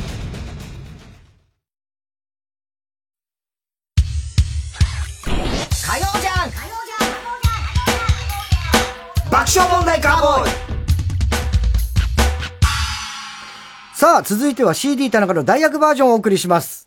CD 田中というのは、以前田中がこの番組で喋ったセリフと CD の歌詞の一部分を無理やりくっつけて作品を皆さんに作ってもらってるコーナーなんですけども、今回代役務めてくれたアンガールズの田中拓司、伊集院光、これもともと田中健ですからね、旧姓ね、本名、そして劇団一人バージョン CD 川島、これをお送りしたいと思います。太田さん、まずは CD 田中拓司、はい、では行きましょう。今日午前様で、はい、横山のとこは、うん、田中さん今日復活だから、復活記念つって。はいはい、そうなの、うん、CD 横山、口が3つの、やってた。あ、そう。面白かったよ。あ、そう。復活記念っていう。復活記念ありがたい。これいきなり、1、2、3、4、5人被りました。うわ。ラジオネーム、犬大丈夫、ラジオネーム、熊木牛五郎、ラジオネーム、サイレント失格、ラジオネーム、極東ベイクライト、ラジオネーム、時価100万円のパジャマ。うん。初めての中、安心パパですね。それと、9月1日、1時2分頃の田中拓司。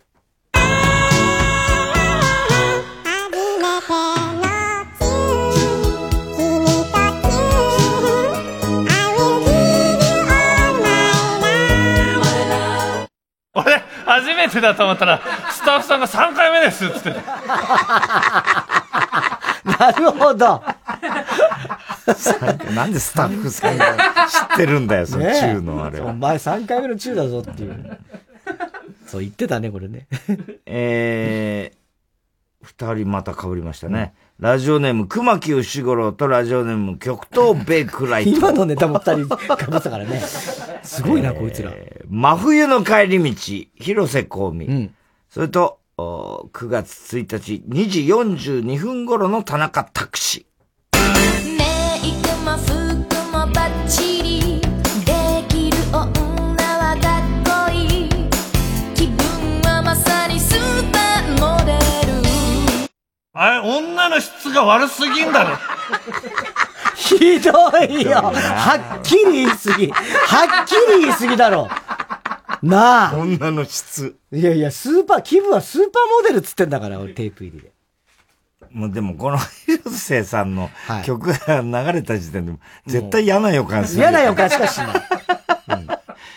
うん、ラジオネーム、今に見てろ、どっか。うん、出ました。嘆きのボイン。月亭課長師匠ですね。はい、それと2回入ります。9月1日、2時42分頃の田中拓司。ボインは赤ちゃんが吸うためにあるんやで。いや、だからもう、いや、俺は吸うって言えって言ってんすよ、俺は。お父ちゃんのもんと違うのんやで。いや、それね、もう、吸うっていう人間として認めてもらった方が楽だぞ。なるほどね。で、ラジオネーム、武蔵野。ほう。武蔵野。うん、長崎は今日も雨だ。うん、武蔵野でも何でもないですね。内山田博士とクールファイブと、9月1日、1時41分頃の田中拓司。うん、探し求めて一人さまよえばいいけど切ない石畳、ああ長崎は今日も雨なった。れなんで天気とかこんな言うようになってるんですか？なんでよ、いいじゃないの、今日雨だった天気とか言うようになってもね。そうだよ。でもさ、あれだね、前川さんの歌い方、ちょっと違う感じに見えるね。違うんだ、この頃って。やっぱ若いのよ。声も若いし、ちょっと、そうそう、じゃないの、まだ。雨ってなんかちょっとね。はい、テープ入りで。甲賀。うん。マジンガー Z、水木一郎兄貴ですね。それと、9月1日、2時24分頃と9月1日、2時30分頃の田中拓司。飛ばせ鉄拳ロケットパンチ。なんだよお前、どっかで会ったことあんのかお前。因縁があるんだと今日は解決してやるよ。今だ出すんだフォレストファイヤー。おい、やってやるぞお前。どこで会ったんだお前。ポコチンの大きさで勝負決めるから絶対俺が勝つからな。もう何言ってんだよ、もう。どこで会ったかいいだろう。どうでもいいね。マジンガー Z だからね。もうね。相手ないだろう。そんな会話をするようなレベルの相手じゃないんだから、テープ入り。ラジオネーム、熊木牛五郎。Get along together。愛を送りたいから。うん。山根やすい。いや、山根じゃない。もう、この時点で笑っちゃうだろうね。それと、9月1日2回入ります。1時4分頃の田中拓司。思えば、ただ傷つけ、泣かせた夜もあったね。山根、お前まずいだろ。こんな僕ではあるけれど、誰より君を愛している。山根はもう今日帰ってマジで土下座です夜中。なんで何か違う人に言っちゃってるの。いいじゃない別に。彼女以外の人に言っちゃったのかな。ねえ。はい。CD 田中拓司、うん、ね。以上でございます。CM を挟んで、CD 元田中、そして CD 川島と続きます。火曜ジャンク爆笑問題カーボーイ。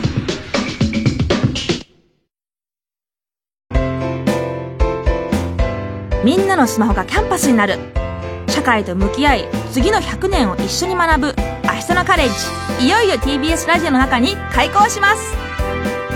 これまでの常識が壊れつつある今、社会から生み出されている様々な問題、課題と向き合い、学びをシェアしていきましょう。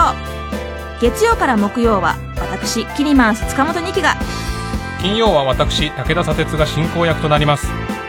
社会のモヤモヤをワクワクに変えていく明日のカレッジ、9月28日夜10時集まってください。毎週金曜夜12時からのマイナビラフターナイトでは、今注目の若手芸人を紹介しています。ゆうザトウイチ見て泣きます。すごい大人。空っぽだよ、入れてこい。マイナビラフターナイトは毎週金曜夜12時から。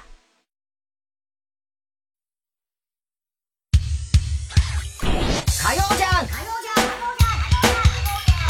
爆笑問題カーボーイ。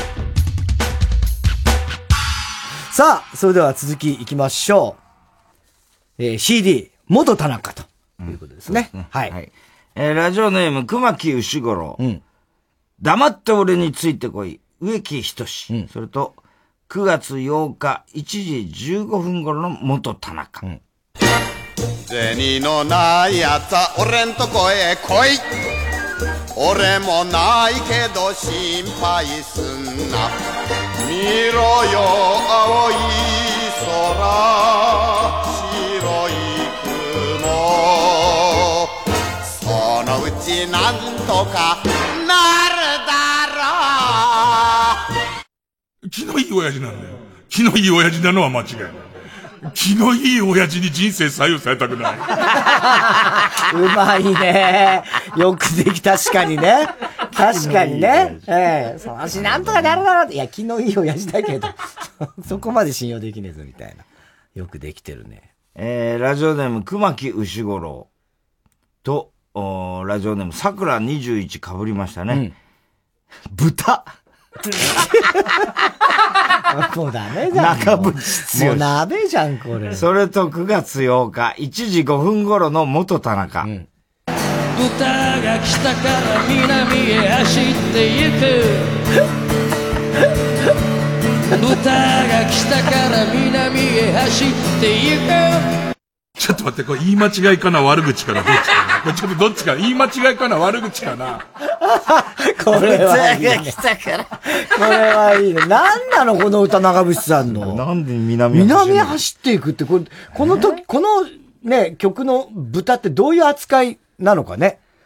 わかんないね。わかんないね。テープ入りで。岸辺さんも亡くなっちゃってね、西へ行っちゃいましたね。そうだね、カッパはね、まあ、豚ですね。豚はね。そうですね。ラジオネーム、武蔵野。急に出てきた。ねミュージックアワー、ポルノグラフィティ。はい。それと2回入ります。9月8日、1時29分頃の元田中。うん。この番組ではみんなのリクエストをお待ちしています。今回生放送で募集する、メールテーマは、太田と伊集院に話してほしいトークテーマ。素敵な恋のエピソードと一緒にダイヤルをして、そうですね、白山のこと以外ということで、ねえねえ。いい、これはもうよくできてんだ、これ、武蔵のテープ入り。ラジオネーム、熊木牛五郎。どんだけ熊木牛五郎と、すごいね。マジンガー Z 来ました。水木一郎兄貴です。それと、9月8日2時18分頃と9月8日1時14分頃の元田中。飛ばせ、鉄拳、ロケットパンチ。せっそんなもん使えるかバカ野郎。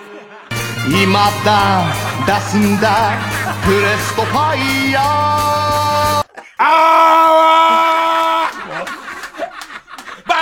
バカ出ないねー。いいねこれ。いいね。最後から使うんだんだ。相当扱いにくいな、このマジンガー Z は。どうすんだよ、怒って。ロケットパンチだ。バカーじゃねえよ。ブレストファイヤー役にも立たないよ、このマジンガー Z。 いいね。ラジオネーム、極東ベイクライトです。うん、南の島のハメハメ派大王。懐かしいですね、これ。うん、堀江光子さんですね。うん、それと、3回入ります。9月8日2時47分頃と、9月8日2時18分頃の元田中。うん、南の島の大王。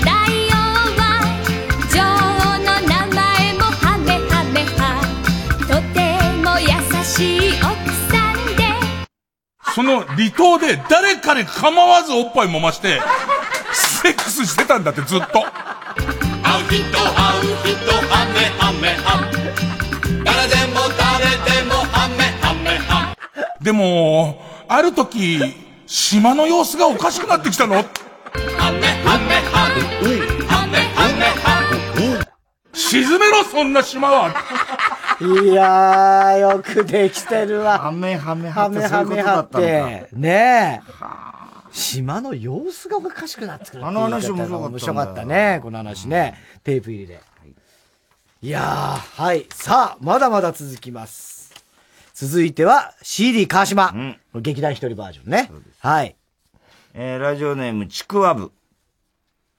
そばにいるね。うん、青山テルマですね。うん、それと、9月15日、1時45分頃の川島。私はここにいるよ。どこも行かずに待ってるよ。いるのか、池上、出てこい。いるのか、池上。そばにいるんだよ。そばにいるんだよ。いたのよ、ずっと。ラジオネーム、小栗旬筋太郎。うん、ルージュの伝言、松任谷由実。それと9月15日1時28分頃の川島。うん、あの人はもう気づく頃よ。バスルームにルージュの伝言。お前のチンチン真っ赤っかだ。そんな伝言ねえ、そんな伝言ルージュでひどいね。いいじゃねえかって話だよな。ねラジオネーム熊木牛五郎。かかしさだまさし。それと2回入りますね。9月15日1時37分頃の川島。手紙が無理なら電話でもいい、金頼むの一言でもいい、どうもでいいんだよ、悪いねとか一言も言ってないよ今日。お前の笑顔街は見る、お袋に聞かせてやってくれ、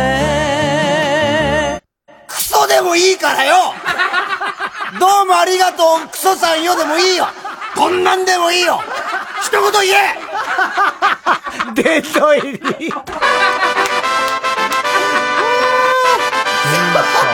さんがすごいね。これはすごい。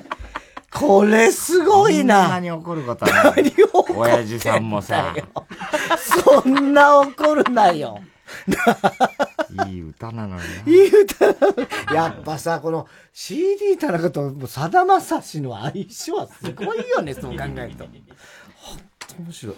ラジオネーム熊木牛五郎、うん、ラムのラブソング、うん、松谷優子さんですね、うん、それと3回入ります。3回、うん、9月15日2時ちょうどの田中じゃない、川島、うん、あなたのすべてが好きよ好きよ好きよ、俺何番目だ、好きよ好きよ好きよ、何番目なんだよ俺、一番好きよ、ね、めちゃくちゃ嬉しいすごいすげえこれもいいねえ、これテープ入りですね。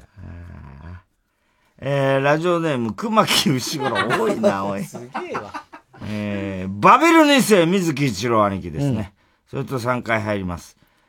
9月15日1時1分頃の川島、うん、地球の平和を守るため3つのしもべに命令だ、愛情ロプロス空を飛べ、うるさいよバカ野郎お前はポセイドンは海を行け、ぐるぐる流されちゃって、ああ流さないでだってバカ野郎っつって、ドデム変身をかけろ、あゲロゲロだってバカ野郎っつ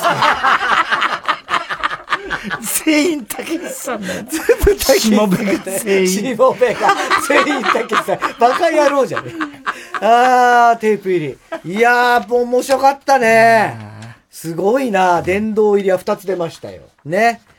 郵便番号 107-8066 TBS ラジオ火曜ジャンク爆笑問題カーボーイ、メールアドレスは爆笑@tbs.co.jp、 住所氏名も忘れなく、来週からは、どの曲のどの部分にいつのどの田中のセリフをくっつけてるかを書いて送ってください。CD 田中の言えてないからね全然言えてないんだよねつけてれたらあれいいかも田中のセリフをくっつけてるかを書いて送ってください。 CD 田中のコーナーまでは G メール待ちしております火曜ジャンク爆笑問題カーボーイ。ここでスカイハイのセクシャルヒーリングをお聞きください。曖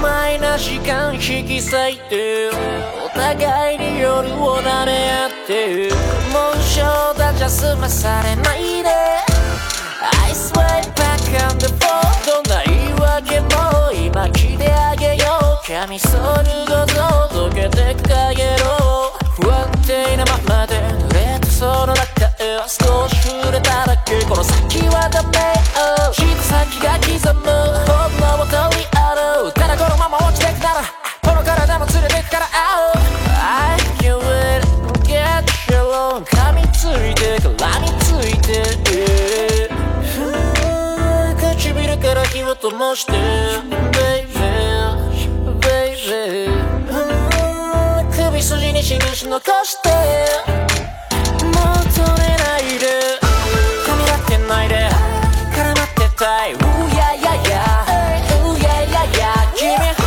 嫌いじゃないね、焦らない。うややや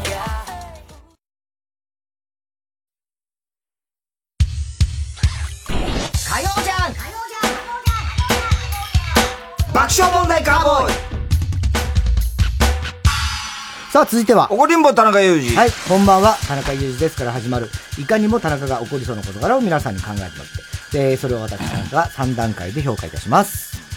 ラジオネーム豆乳を投入、うん、豆乳ね、はい、豆の方を投入するという、はい、いやわかります、うん、こんばんは、28歳イベント MC をしている田中裕二です。お私には46歳の美魔女の先輩がおります、うん、先日控室が一緒だったので着替えなども一緒にしておりました、うん、そしたらゆうじちゃんさもっと痩せた方が絶対綺麗だよと突然言ってきました、うん、確かに私は157センチ50キロ、うん、一方美魔女の先輩は165センチ54キロで数値的には私の方が太ってます、うん、そうですよね。ダイエット頑張ります。と、私は流すと、うん、本当だよ。私なんかこの年齢になっても未だに男性にちやほやされるし、ご飯だってたくさんおごってもらえるんだよ。同い年の太ってる人は全然ちやほやされない。ただのババになってるしさ。本当かわいそう。ゆうじちゃんも今でさえもさ、そうなりそうだからさ、本当に痩せた方がいいと思うよ。はぁあんただって私から見たらただのババアだいつも綺麗で素敵ですねって私も含め多くの後輩が言ってるけど本当はみんな若作りしてるただの痛いババアって心の中で思ってるからな。しかもあんたの着てる服20代の女子が買いに行くショップだってことも分かってるのか私でさえもう着れないようなフリフリでミニスカート46歳でよく履けるな。その精神は逆にあっぱれだよ。それにあんたに飯をおごって、チヤホヤしてる男ってだいたい70代ぐらいのおじいちゃんだもん。こないだインスタで見たんだよ。おじいちゃんに飯をおごられても、マジで全然羨ましくないからな。それに私がまるで男からモテないみたいな言い方すんな。私はな、ある程度男性からも告白されてるし、デートのお誘いだって、それに、男に抱かれた際には、プリンプリンして気持ちいいなんて評判だからな。なめんな。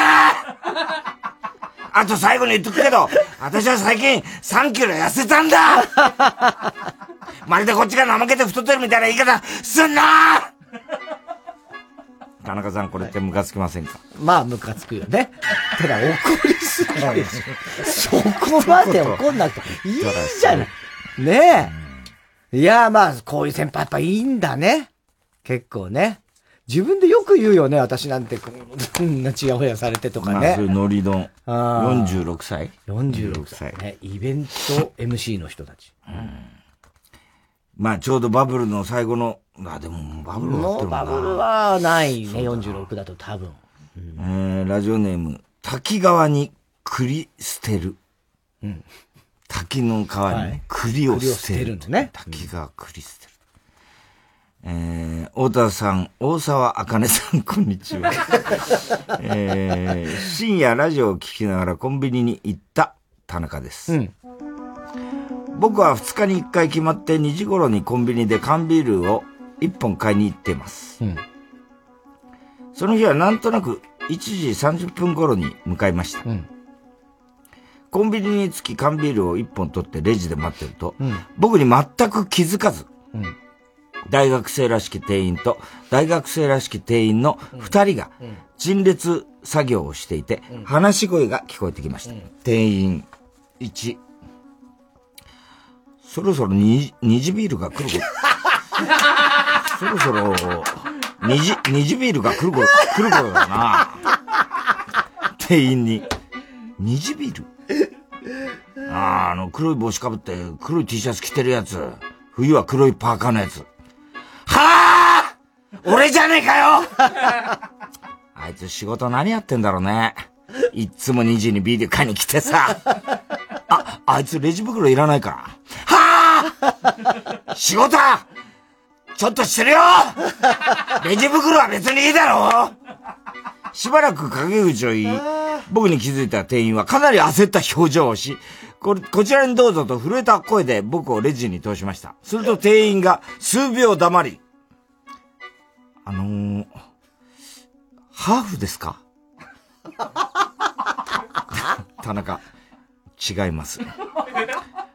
はぁ俺はゴリゴリの日本人だよどういうことだ？父も母も同じ名字で、実家も隣同士なんだけど、親戚ではないという、珍しいゴリゴリの日本人なんだよ。珍しい。マスクしてて顔は見えないけどよ、眉毛が少し太いぐらいで決めつけてんじゃねえよ。どういう状況でハーフですかって聞いたんだよ。すいませんでしたって謝れよ。田中さん、どこの店でもどんな職業の人でもお客様にあだ名をつけてそれを身内で笑って、俺有吉よりあだ名つけるのうまくね的な教養のない感覚のつまんねえノリともわからずに逆線高くねみたいな奴ら本当にムカつきませんか？あと売れなくなったら急に麻雀始める女性タレントとかムカつきませんか？あと売れなくなって急にソロキャンパー始める女性タレントムカつきませんか？あと子供服ブランド立ち上げる女性タレントムカつきませんか？どんだけお前が思ってんだよ。まあムカつきますけどいやただその俺もコンビニ長かったからね、あだ名つけてましたからね、やっぱり。例えばジャンボでかいやつ、これは違うんです。おっさんで、うちはミニストップなんで、フライドポテトとかハンバーガーとかもあるんで。で、フライドポテトの L サイズを、先に注文するんですよ。で、入ってくると、ジャンボって言って、その人が言うの。そのジャンボっていうの、その人が。だからそれじゃ、そのお客さんはジャンボね。そいつ。あと、エリーっていう、割と綺麗な女の人。で、これは、その時の店長の人が、よく来るお客さん、綺麗だよねって、ああ、そうですね、なんて話してて。で、その店長が、愛しのエリー今日は来ないのかなとかって言い出して、で、エリーってあだ名になった子とか、いろいろいたね。みんなあだ名ついてたね。あだ名は結構つけましたね。ラジオネーム、明太子。友達とご飯を食べてる田中裕二です。はい。ゆきちゃん、たくやくん、ひろきくん、そして私で、ご飯を食べながらその場にいない共通の友達の話で盛り上がりました。何でも既婚者の幼児くんが、独身のミカちゃんと不倫してるらしいと。ミカちゃんはその他、2、3人の既婚者男とやったり、キスしたりしているのです。既婚者キラーかよ、ミカちゃん中心にどんだけあの兄弟がいるんだよ俺たちの友達の中でさなんて話しながら、その日は解散しました。それから2ヶ月ぐらいして、やたら、ひろきくんが、ミカちゃんと二人きりで、ジョギングしたり、ご飯に行ったり、アイスを食べたり。アイス食べたりしてるのです。アイス食べてるひろきくんとミカちゃんの SNS は、匂わせ投稿が何枚かありました。ついには、泊まりで出かけたようでした。おい、ひろき、貴様が誰と付き合おうが不倫しようがこっちは知ったことじゃないけどな、2ヶ月前に私たちと飯食った時に、ミカちゃんのどこがいいのかさっぱりわかんない。別に可愛くないし、洋二君もよくミカちゃんなんかと不倫するよな。奥さんと子供がかわいそうじゃん。って言ってませんでした？言ってましたよね、貴様も奥さんと子供いるだろうが。人のこと言えないじゃないかよ。その貴様に、別に可愛くないと言ってたミカとやりまくってんだろそんなにいいのかその女との交尾はまたあの兄弟が増えましたはい、完成田中さん、こういう不純なのってムカつきませんか？ミカは私から見たら普通にブスです。なんだよ、もう知らねえけど、もう逆に平気、もうなんか、もうよくわかんない、すごい世界だね。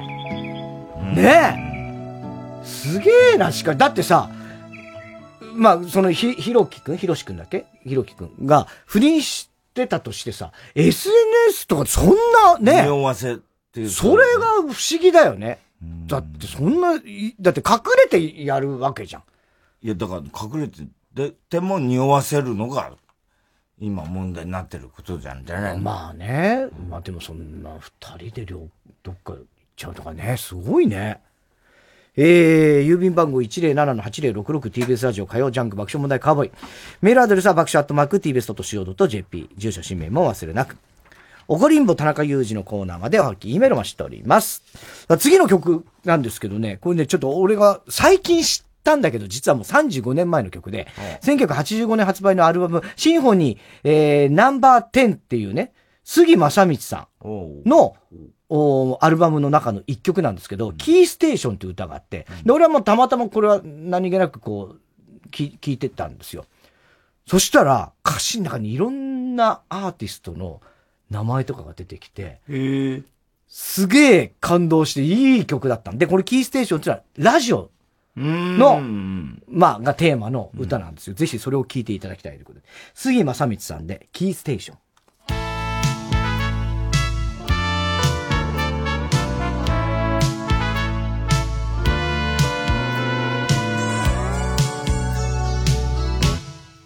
すべてのストーリーは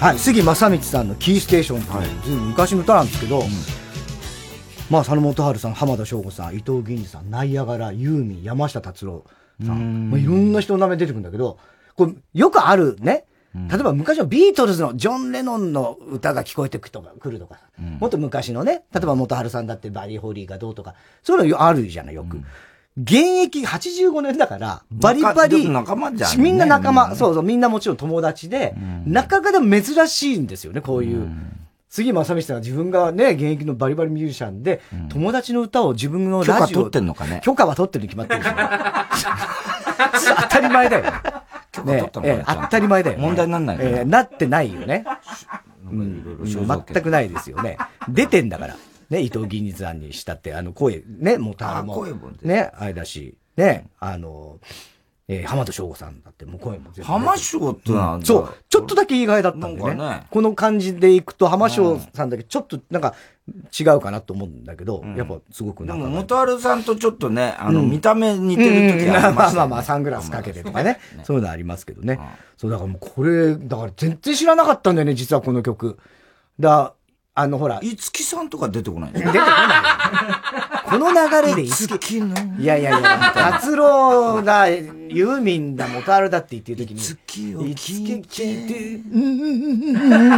そうだね。あるか。でもこれだ、曲としてもすごくいい曲で、ラジオの歌で。そう。これめちゃめちゃなんか久しぶりに、全然知らない35年前の曲聴いていただきました。ダウンシーン火曜ジャン爆笑問題カーボーイ、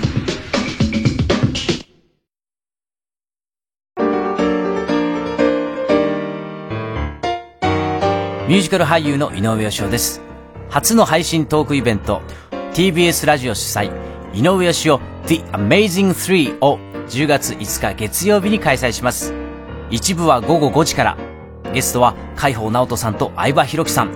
あんまりゆっくり話したことないので楽しみです。2部は午後7時から、ゲストは田代真理央さんと平方元気さん。めっちゃ話したことあるけど楽しみですという豪華なゲストと、ミュージカルや舞台がもっと楽しくなるトークをお届けします。僕の先輩風もビュンビュン吹くと思います。普段なかなかしない驚きのトークも飛び出す予定です。劇場に来ていただく際の新たな楽しみ発見をお伝えできればと思います。ただいまチケット販売中です。配信という新しい試みですが、今から皆さんにお会いできるのを楽しみにしています。詳しくは TBS ラジオのイベントページをご覧ください。 TBS ラジオ 905-954 TBS ラジオジャンク。この時間は小学館、中外製薬、伊藤園ホテルズ、三和シャッター他各社の提供でお送りしました。火曜じゃん爆笑問題カーボ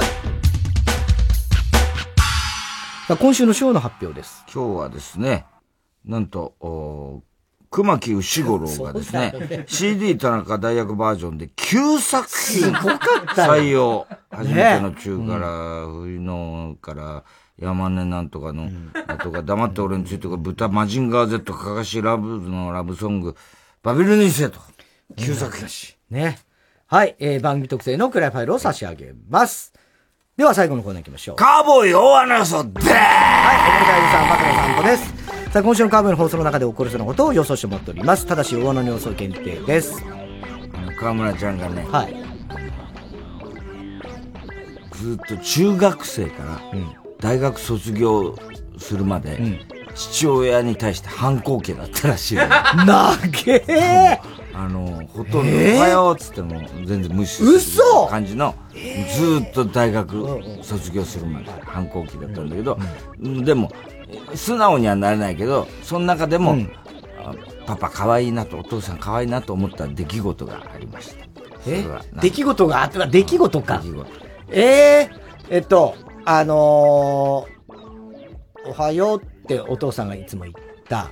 でも、いつもに無視をしたんだけど、その時に、ちょっと、かぶれちゃんがこけちゃったのかな、なんかこう、歩いてて。で、それで、お父さんが、くすってこう、うん、笑っちゃったみたいな、うん、かわいいな。いやそれは怒るんでしょ、逆に。逆に怒るかね、それ。逆に怒るか。うん、じゃあ、クリスマスの日に、うん、バリバリのサンタの格好して、もう、おや、お前、私たちいくつだよっていうぐらい、まあ、サンタになりきった。あ、惜しい。うん。河村ちゃんに、うん、プレゼントを買ってきたんだけど、うん、それが、パジャマだったんだけど、うんうん、自分の分とペアルックのパジャマ。うん、そこまで行くと可愛いなるんだね。可愛いな。ゲーってなりそうだけどね。ああそんな反抗期の頃だと。すごいな、可愛いね、でも。うん、それ勇気いったろうな。お父さん勇気いるよね、うん、それね。でもずっと反抗はしてたらしい。ああそうなんだ。あと中根ちゃんがびっくりしたんだけど。うんなんかね、もう中根家のあれだらしいんだけどね、うん、これはもともとの、うん、そう女系だからね、うん、たこ焼きとかああいう丸いものを食べるときは、そのね、たこ焼きとかああいう丸いものあるじゃん。飴とかさ、うん。そういうときは、うん、必ず二つ、左頬、右頬に二つ含むんだって。それは、女性だから、要するに、男性の気持ちがわかるように、そういう教育なんだって、その二つ。なんだそれ。何が。バカじゃねえよ。だから、玉っていうか。いや、わかるよ。の食べるときは、うん、左頬、右頬に二つ含んで、うん、要するに、お袋みたいな感じになるように、教育されてるんだって。嘘つけ。でも、田中君がコロナでね、うん、入院したときは、うん、田中君の、うん前回病気の会見を祝って1個しかいいよもう余計悪化するわもうこんなことラジオネームショフテグルーチョ、うん、コロナから復帰した田中さんにスタッフが巨大爆破ケーキをサプライズで用意するがやめろ生クリームはやめてくれと太田さんの方が大きいリアクションを取ってしまう、うん、そうだね生クリームはねケーキ爆破はラジオネームバナザードアップショー、うん、今週から田中さんが復帰するということを全く知らなかった千田光雄さんが、はい、今週の助っ人は俺に任せろと張り切って TBS にやってきたが入り口の時点で追い返されていた、千田さんの話出ましたからねこんなところにポツンと芸能人ラ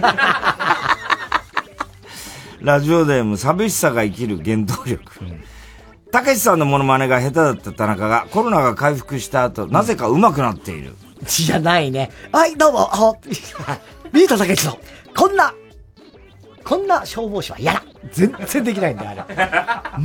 全くできない。ラジオネーム、今に見てろ、どっか。うん、CD 田中拓司のネタを聞いた田中さんが、うん、CD 田中じゃなくても、テープ入りとか殿堂入りにしていいの、うん、と自分で勝手に作ったルールなのに、人にルールを尋ねる。いや、もう全然やってましたね。しかもね、殿堂入りは、テーマで一つまで OK なんだけど、二つ出たけどね。どういうこと一テーマでだから、CD、いわゆる CD 元田中伊集院のやつで一つ出たけど、うんうんうん、そこで二つは出さないよ。その間、うん、CD 川島でも一個出たからね。それは OK だ。うん。ラジオ、ペンネーム、今に見てろ、どっか。はい神田伯山さんが甲子園球場の始球式でしっかりストライクを投げたのを見た田中さんが天を仰ぎながら、俺にもう一度だけチャンスをくれマウンドにもう一度だけ立たせてくれ、はい、これはもう動画まで見ました。はい。俺はもう全部見ました。動画まで検索してみた。よくニュースなんとかやってたっていう。と思って。で、なんかもう見たら、ちゃんとストライク。でもあいつは野球経験ないんだって、うん。で、もちろん別に山なりのボールだし、そんなこう、うまいホームって感じでもないんだけど、でも、ちゃんとふやおーっつって、ストライク入ってんだ。あれ、やっぱすげえな、本番に強えっていうかと思って。そうだ、俺はもう、ほんとまさに、そのと、天を仰いだ。あとよく芸能人からの迷惑メールみたいに来る。うん、俺だからお前から来たからね。でしょ、うん、で、俺、最近。うちの神さんとのエロ動画見ませんかつって。お前から来たことあるからね。見ちゃった俺思わず。あれで最近さ、うん、キムタクから来んだけど、それが田中さんと来るわけ。ああ、そう。すごくない？それはちょっとリアル。田中さん、木村です。コロナ大変ですよねみたいな。俺もう、完全にこれ最初はキムタクじゃんと思うわけよ。うん、で、いやー、こっちも、ドラマが、収録がちょっとストップしちゃって大変ですよ。ね。で、少し前なんだけど、その内容は、そっちも、あれですよね、渡部さんの件とかって大変ですよねっていう内容のメールが来るから、なんだそれ。って思って一瞬、これはって思うんだけど、ああいうのって、その次もなんか、第2弾、第3弾みたいなのが来るのよ。で、田中さんそういえば、今度誕生日ですよね、みたいな話になってくるわけ。すると、全然違うから、当然違うんだけど、しかも別に俺、キムタクと、交換してないから。当てずっぽなんだね。当てずっぽで、キムタクを匂わせてる人が、田中さんっていう人に送ってる。騙されるやついる？うん。いや、だから、俺は、田中だから。お前ぐらいだよね。騙される。そうなの。で、田中っていっぱい普通の一般の人だってたくさんいるから、そういう人も一瞬自分からと思うんだけど、友達のわけないじゃん。ないじゃない？で、そんな、あとその誕生日のピンポイントさが、たまたま当たる人がいるわけだよ。何万人に一人かぐらい。そしたらかなり引っかかる人もいる。でもそんな気安く喋る関係じゃない人は騙されないでしょ。ね。そんなの。だから、でもあれって間違えて俺んとこ来ちゃってるわメールだっていうことで、でもこれキムタクだって言ったら返しちゃうことがほとんどだから、あ、爆笑問題の田中さんなのかわかんないけど、ね、キムタクはどの田中さんに向かってのメールか知んないけど、間違えて私んとこ来ちゃったわっていう人が、まあ、返信するのかもしんないっていうことなんだけど、まあ今や騙される人はいないと思うんだけど、あれで。たださ、すごくない？木村です。お久しぶりです。コロナ大変っすね。みたいなの。俺に田中さんって来ると、ドキッとするよね。ね。気をつけてくださいね。全くの嘘ですからね。はい。ということでございまして。また来週からは通常通りね、CD 田中もありますし、他のコーナーね、やっていきたいと思います。すべての宛先。郵便番号 107-8066 TBS ラジオ火曜ジャンク爆笑問題カーボーイ、メールアドレスは爆笑@tbs.co.jp です。太田さん、明日は水曜ヤングジャンク山里メガネ曇っちゃった山里亮太の好きだよね不毛な議論です。そんな好きなんだよあれ。この漫画実写化されたらしいよ。嘘どれこれなんだけどさ、これが実写化？これさ、動きを単に写真で表しただけだよね。これが実写っちゃ実写だけど、実写か言わないんじゃないかな。嬉しい人がいて、時は流れとあの海へ定めは巡る。お互い場所へ帰りましょう。3、2、クラウド。目を閉じてリラックスして1秒また1秒ゆっくりと流れる時間を体感してみませんか。シティチルクラブは注目のアーティストや話題のクリエイターがミュージックセレクターとなり、あなたの心に寄り添う選曲でお送りする音楽番組。様々なジャンルの音楽が紡ぎ出す景色は慌ただしい日常を忘れさせてくれるはず。3、2、クラブ9月28日月曜深夜3時スタート。新たな音楽との出会いをあなたに。 90.5MHz TBS ラジオ総合住宅展示場 TBS ハウジングであなたも夢を形にしませんか。3時です。